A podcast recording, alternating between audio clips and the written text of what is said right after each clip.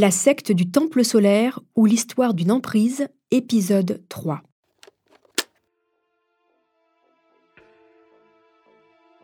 Avec la mort des 54 adeptes de l'ordre du Temple solaire en 1994, les pouvoirs publics prennent conscience de la dangerosité du phénomène des sectes.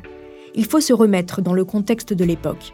Les groupes occultes sont nombreux et attirent régulièrement de nouveaux adeptes en quête de sens. Au milieu des années 90, 300 sectes sont recensées en France avec 600 000 membres. Des moyens supplémentaires sont alors mis en place pour lutter contre les mouvements sectaires jugés dangereux. Concernant l'OTS, une question se pose. Malgré la mort des deux gourous, Jody Mambro et Luc Jouret, la secte existe-t-elle toujours? Et si oui, d'autres massacres sont-ils à craindre? Vous écoutez Homicide, je suis Caroline Nogueras.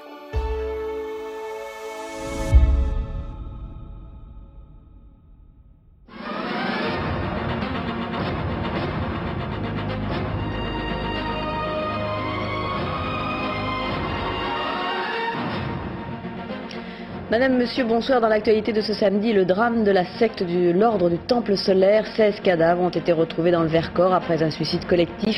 Les victimes avaient disparu depuis une semaine. 23 décembre 1995, soit un peu plus d'un an après les massacres de Chéry et Salvan en Suisse et de Morenaitz au Canada. La secte du Temple solaire frappe à nouveau.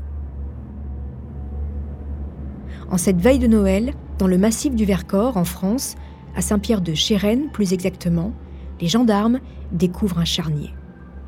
Au cœur d'une épaisse forêt, recouverte de neige, noire et épaisse, à 1000 mètres d'altitude, les restes de 16 corps sont retrouvés. 13 adultes et 3 enfants en bas âge. Placés en forme de couronne sur le dos, avec des sacs plastiques sur la tête, ils ont tous reçu une balle dans la tête. Tous sauf deux d'entre eux qui sont dans une autre position. Ils se sont tirés une balle de gros calibre dans la bouche. Ce seraient donc eux qui auraient tué les douze autres avant de se suicider. Des armes, 22 longs rifles, sont retrouvées sur les lieux du drame. Quatre voitures sont également découvertes sur un parking non loin de là, immatriculées en Suisse et en France. Cela faisait une semaine que ces adeptes du temple solaire étaient portés disparus une semaine que l'information circulait en boucle à la radio et à la télévision.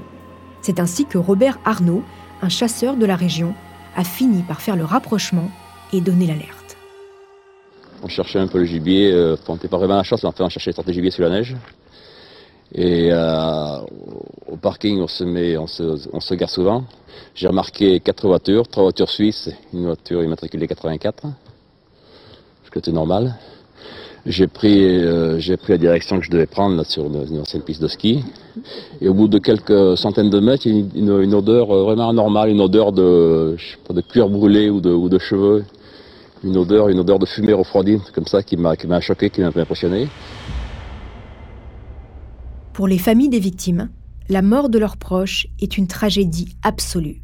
D'autant que certains vivaient dans une terrible angoisse depuis les premiers massacres de l'OTS l'angoisse qu'un autre suicide collectif puisse se reproduire. Parmi eux, Jean Vuarnet, une figure du ski alpin. Après le drame de Chéry et de Salvan, il avait découvert que sa femme, Edith, et l'un de ses fils, Patrick, étaient des membres de la secte. Les deux corps ont été retrouvés dans le charnier du Vercors. Écoutez son témoignage pour le JT de TF1 juste après le drame.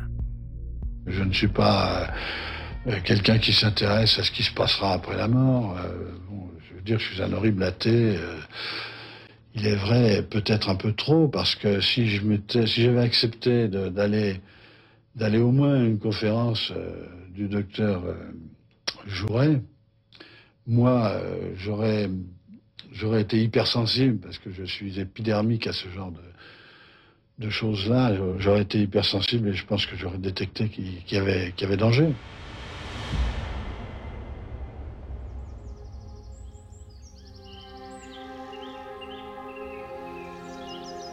Alors que les familles des victimes pleurent leur mort, dans le Vercors, les spécialistes de l'IRCGN et deux médecins légistes procèdent aux constatations en plein cœur de cette forêt.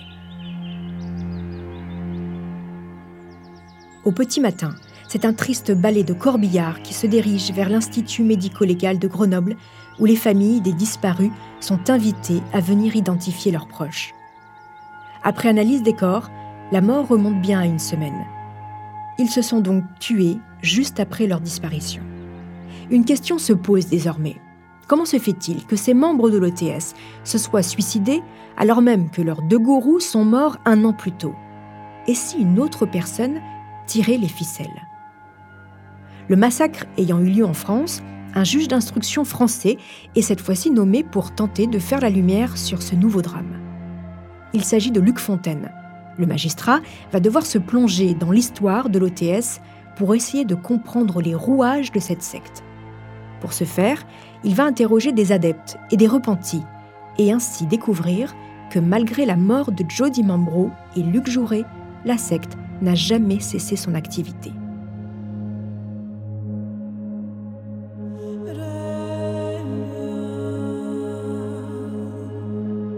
Peu de temps après les massacres de Salvan et Chéry, quelques adeptes toujours en vie continuent de se voir.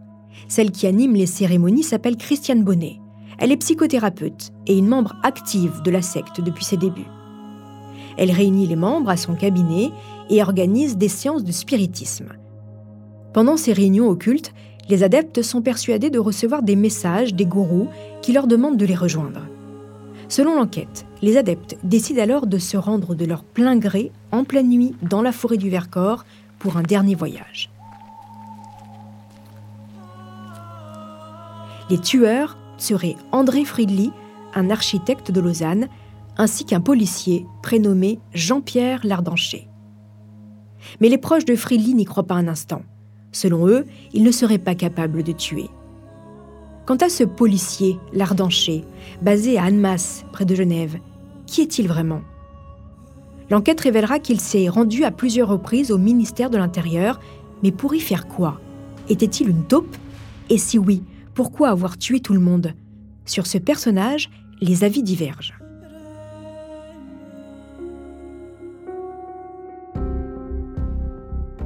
À ce stade, il y a donc deux enquêtes en cours.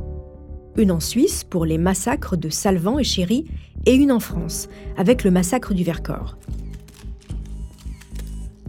Le 3 avril 1996, les enquêteurs suisses donnent une conférence de presse et annoncent que de leur côté, ils en resteront là. C'est un non-lieu, circuler, il n'y a rien à voir. Pour les familles des victimes, c'est la double peine.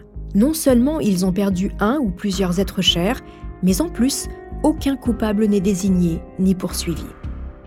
Côté français, en revanche, l'enquête se poursuit et va s'orienter vers un homme jusque-là très discret, un certain Michel Tabachnik. C'est un célèbre chef d'orchestre toujours en vie et s'il était le troisième gourou de la secte?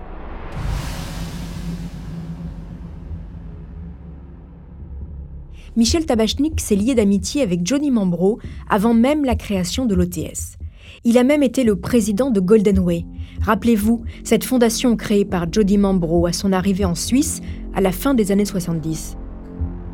Quelques années plus tard, Dimambro propose au chef d'orchestre d'écrire les textes fondateurs de sa nouvelle secte et Tabachnik accepte.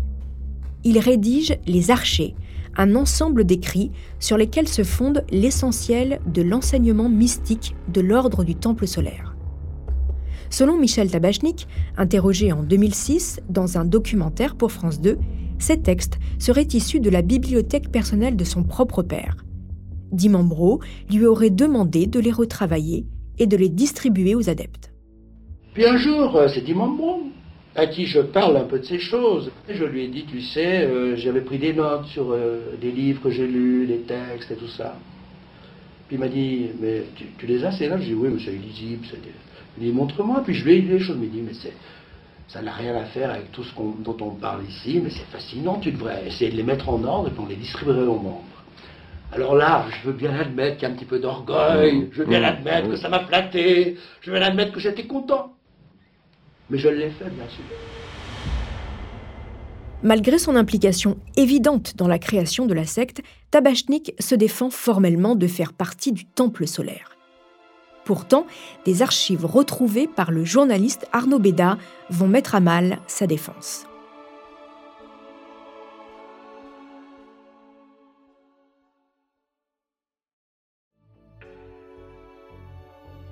Arnaud Béda, vous êtes toujours avec moi, vous êtes journaliste, je rappelle que vous avez écrit le livre L'ordre du Temple solaire, les secrets d'une manipulation paru chez Flammarion avec euh, Gilles Boulot et Bernard Nicolas. Et puis vous avez également participé dernièrement à la série documentaire sur TMC L'ordre du Temple solaire, l'enquête impossible. Arnaud, avant de revenir avec vous sur l'apparition dans l'enquête de ce troisième homme, Michel Tabachnik, j'aimerais que l'on revienne sur le massacre du Vercors. Alors, selon l'enquête euh, du juge, à l'époque, il y a deux adeptes qui auraient tué les autres avant de se suicider. On parle d'André Friedli et Jean-Pierre Lardancher. C'est qui ce Lardancher C'est donc Jean-Pierre Lardancher qui était un policier euh, français ancien de la police de, l'air et des, frontières, qui avait été notamment en poste à, Annemasse, qui est un personnage, euh, un grand, euh, très grand, barbu, marié, deux enfants, qui va emporter avec lui dans, cette tragédie. Et puis le second tueur, c'est André Friedli, c'est un Suisse, un architecte suisse, qui a été membre d'un groupe de libération. Vous savez, dans Suisse, on a aussi des mouvements de libération comme en Corse, et, eh il, il faisait partie d'un mouvement qui s'appelait le groupe Bélier. C'est sans doute aussi là qu'il a été formé à une certaine violence. Il savait comment faire et l'Ardancher Alors, parce que on entend à la fois euh, des euh, hypothèses sur le fait que c'était un flic infiltré, puisqu'on sait maintenant qu'il y a eu des allers-retours à l'époque avec le ministère de l'Intérieur à Paris. Et euh, Joe Dimambro lui-même avait des doutes sur ce personnage. Il l'avait même mis sur écoute. Oui, c'est-à-dire qu'il y a un document qui a été retrouvé dans les massacres en Suisse. C'est un, document, comment, un écrit, tapé à l'ordinateur, où on pense que c'est Jocelyne Dimambro qui a dû l'écrire, sur dictée sans doute de, son mari, où il y a marqué L'ardanchet égale taupe envoyée pour nous piéger. Mm-hmm. Et bon, il faut aussi mettre ça sur le compte de la véritable parano qui avait envahi la secte dans les, derniers mois de, son existence. Il y avait, ils, étaient sûrs d'être espionnés par, par le monde entier. Donc, est-ce que ça tient du fantasme ou est-ce qu'il y a une bribe de réalité? Je suis incapable de vous répondre. J'ai ma conviction, je pense que non, jusqu'à preuve du contraire. Mais nous sommes beaucoup, beaucoup à avoir cherché, pas seulement des policiers, mais aussi des journalistes que nous sommes, et nous avons cherché, cherché. Et j'avais rencontré notamment un proche de, de l'Ardanchet, euh, qui avait été témoin de ses allées et venues euh, au ministère de l'Intérieur. Mais ça ne veut pas encore dire qu'il y allait pour ça. Il n'y a peut-être aucun rapport. Il n'y a peut-être aucun rapport. Alors, on revient maintenant sur ce fameux troisième homme, c'est comme ça qu'on l'appelle à l'époque, Michel Tabachnik, il est chef d'orchestre et ami de longue date de Jody Mombro. J'expliquais dans le récit euh, leur lien. Euh, comment et pourquoi, tout d'un coup, son nom apparaît dans l'enquête après le massacre du Vercors? Ça apparaît, la première fois que son nom est prononcé, c'est à cause d'un caméraman de la télévision suisse romande qui filme les ruines fumantes de, de Salvan dans le canton du Valais et puis tout à coup, il voit des voitures calcinées juste à côté du chalet. Il voit, et il voit un manuscrit, un petit bout de papier dans un cendrier de la voiture. C'est une Citroën, si je me souviens bien. Et il zoome dans ce cendrier, il zoome sur ce papier et il y a un nom. Michel Tabachnik avec un numéro de téléphone. C'est comme ça que le nom de Tabachnik apparaît pour la première fois dans les premières heures qui suivent les, massacres de, Chéri et Salvan. Il y a une histoire de PV où euh, il est écrit à ne pas joindre au dossier c'est vous, il me semble, Arnaud. Oui, c'est nous qui l'avions, qui l'avions sorti avec, Gilles Boulot et Bernard Nicolas dans, notre livre. Euh, c'est un PV, c'est sa première audition devant la police suisse, donc la police genevoise. Euh, il, se présente, il rentre, je crois, du Danemark. Mhm. Il se présente au boulevard Karl Vogt à, Genève et puis il dit ben voilà, j'étais membre de, j'étais proche de ces gens et il témoigne. Il a ensuite pris comme système de défense de dire que le tampon à ne pas joindre au dossier, c'est parce qu'il s'est présenté comme témoin spontanément. Alors oui, on peut le croire, mais ça n'a pas été fait pour tout le monde. Par exemple, celui qu'on a appelé ensuite le 54e, Thierry Huguenin, s'est aussi présenté spontanément au même poste de police du boulevard Karl Vogt. Il n'a pas eu le droit au, tampon sur son procès verbal. En tout cas, ça vous met le doute. Ça met le doute. En tant, que, journaliste, vous, vous doutez euh, et, et son nom sort. Et son nom sort, et puis la, police suisse ne, converge pas vraiment vers lui. Quoi. Enfin, c'est un témoin comme un autre. Et puis les journalistes cherchent, et puis on se rend compte quand même qu'il y a beaucoup, beaucoup de choses un peu étonnantes, notamment ces fameuses conférences d'Avignon, quelques jours avant, avant les massacres. Alors, il y, a aussi une série de diapositives, euh, si je me trompe pas, c'est vous aussi qui analysez ces diapositives, mhm. sur lesquelles vous voyez clairement Michel Tabachnik durant des cérémonies de l'ordre du Temple solaire, alors que lui-même dit qu'il ne fait pas partie, et à ce moment-là, il dit qu'il n'a jamais participé à ces cérémonies. Oui, c'est-à-dire qu'il avait eu, il a eu, j'en ai parlé depuis avec lui, il a eu un discours à géométrie variable, c'est-à-dire que tant qu'il n'y avait rien, il disait, oui, je les connaissais d'un peu loin. Euh, euh, non, je ne participais pas à des cérémonies. Euh, non, je n'ai pas allé plus loin. Puis après, au fur et à mesure, dès qu'on sortait quelque chose en plus, d'abord, il apparaît sur une liste de membres.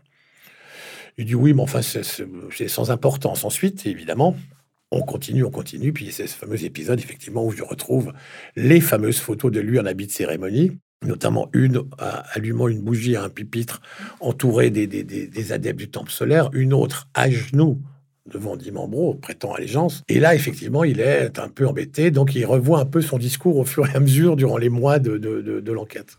Alors, et, il y a, vous en parliez juste avant, ces fameux textes. En voyant les archers, on peut se demander s'il n'est pas finalement le chef de l'enseignement de l'OTS. Expliquez-nous ce que sont ces archers. Alors, ces archers, ce sont des écrits ésotériques. Je vous mets au défi de les comprendre. Euh, même les plus grands experts ont visiblement beaucoup de peine à les comprendre. Je ne sais même pas si Michel Tabachnik les comprend lui-même. Euh, ou on parle de feu alchimique, de transit, de Sirius. Hmm. Alors effectivement, c'est très troublant, c'est très troublant, euh, mais euh, j'ai envie de dire que le commun des mortels ne, peut pas les comprendre. Et puis ça a été tout l'enjeu ensuite de son procès, euh, des experts qui ont défilé, notamment l'expert Jean-Marie Abgral, qui est quand même une sommité dans, dans, le monde des mouvements sectaires, l'analyse des mouvements sectaires, etc et, qui lui-même donne une, interprétation qui vaut ce qu'elle vaut, qui est ensuite démentie par d'autres. Enfin voilà, ces fameux archers euh, sont un peu le, boulet de Michel Tabachnik.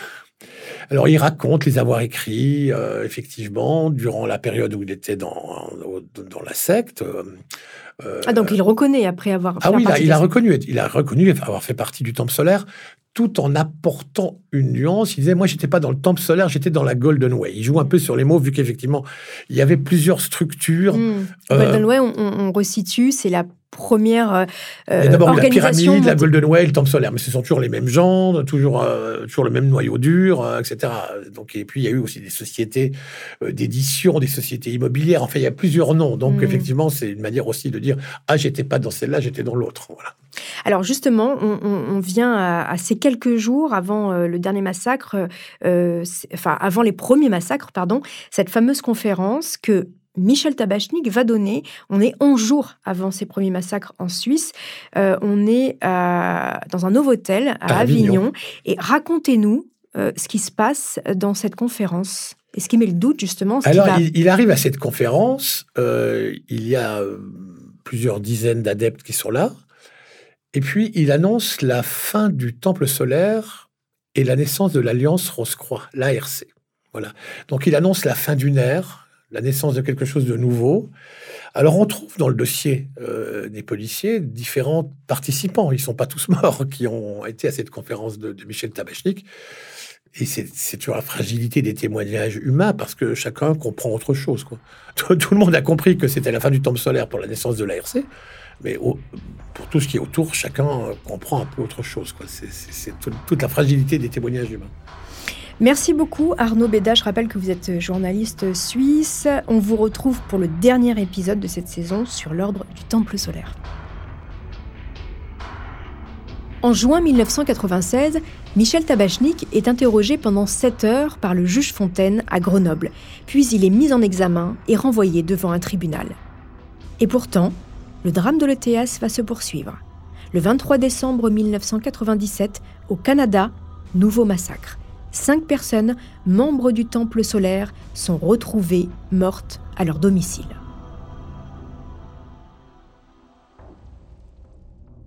Dans une maison à Saint-Casimir au Québec, cinq corps sans vie sont retrouvés. L'histoire se répète encore.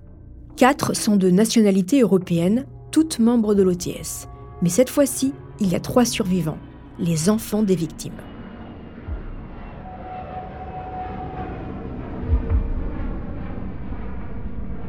Le juge Fontaine s'envole pour le Québec. Il a besoin d'entendre les trois rescapés. Et les adolescents vont parler et raconter l'horreur.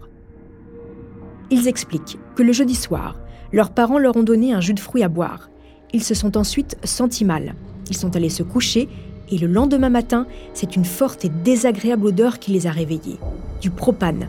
Sauf que l'incendie n'a pas pris. Les enfants ont fermé l'arrivée du propane et ont immédiatement aéré la maison. Ils ont retrouvé leur grand-mère morte dans le salon avec un sac plastique sur la tête. Les enfants des deux couples ont alors supplié leurs parents de ne pas faire le grand voyage avec eux. Les quatre adultes ont fini par accepter. Finalement, leurs parents mourront la nuit du samedi au dimanche. Une lettre testament est retrouvée et envoyée à la presse locale expliquant que leur geste était programmé depuis le premier massacre en 1994. Ils n'attendaient qu'une chose, rejoindre les autres adeptes déjà partis. À quel moment ces massacres vont-ils se finir? Comment y mettre un terme? Les familles des victimes pleurent leur mort et attendent des réponses. Le 17 novembre 1998, quatre ans après les premiers massacres de l'OTS, le procès de Michel Tabachnik s'ouvre enfin devant le tribunal correctionnel de Grenoble. Comment va-t-il se dérouler?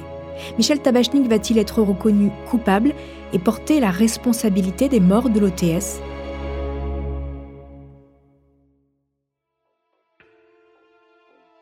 C'est ce que je vous raconterai dans le dernier épisode consacré à cette affaire. Je serai toujours en compagnie de mon invité, le journaliste Arnaud Béda, qui a suivi toute l'enquête depuis ses débuts. En attendant, chers auditeurs, si cet épisode vous a plu, n'hésitez pas à laisser des commentaires ou des étoiles sur vos applis de podcast préférés.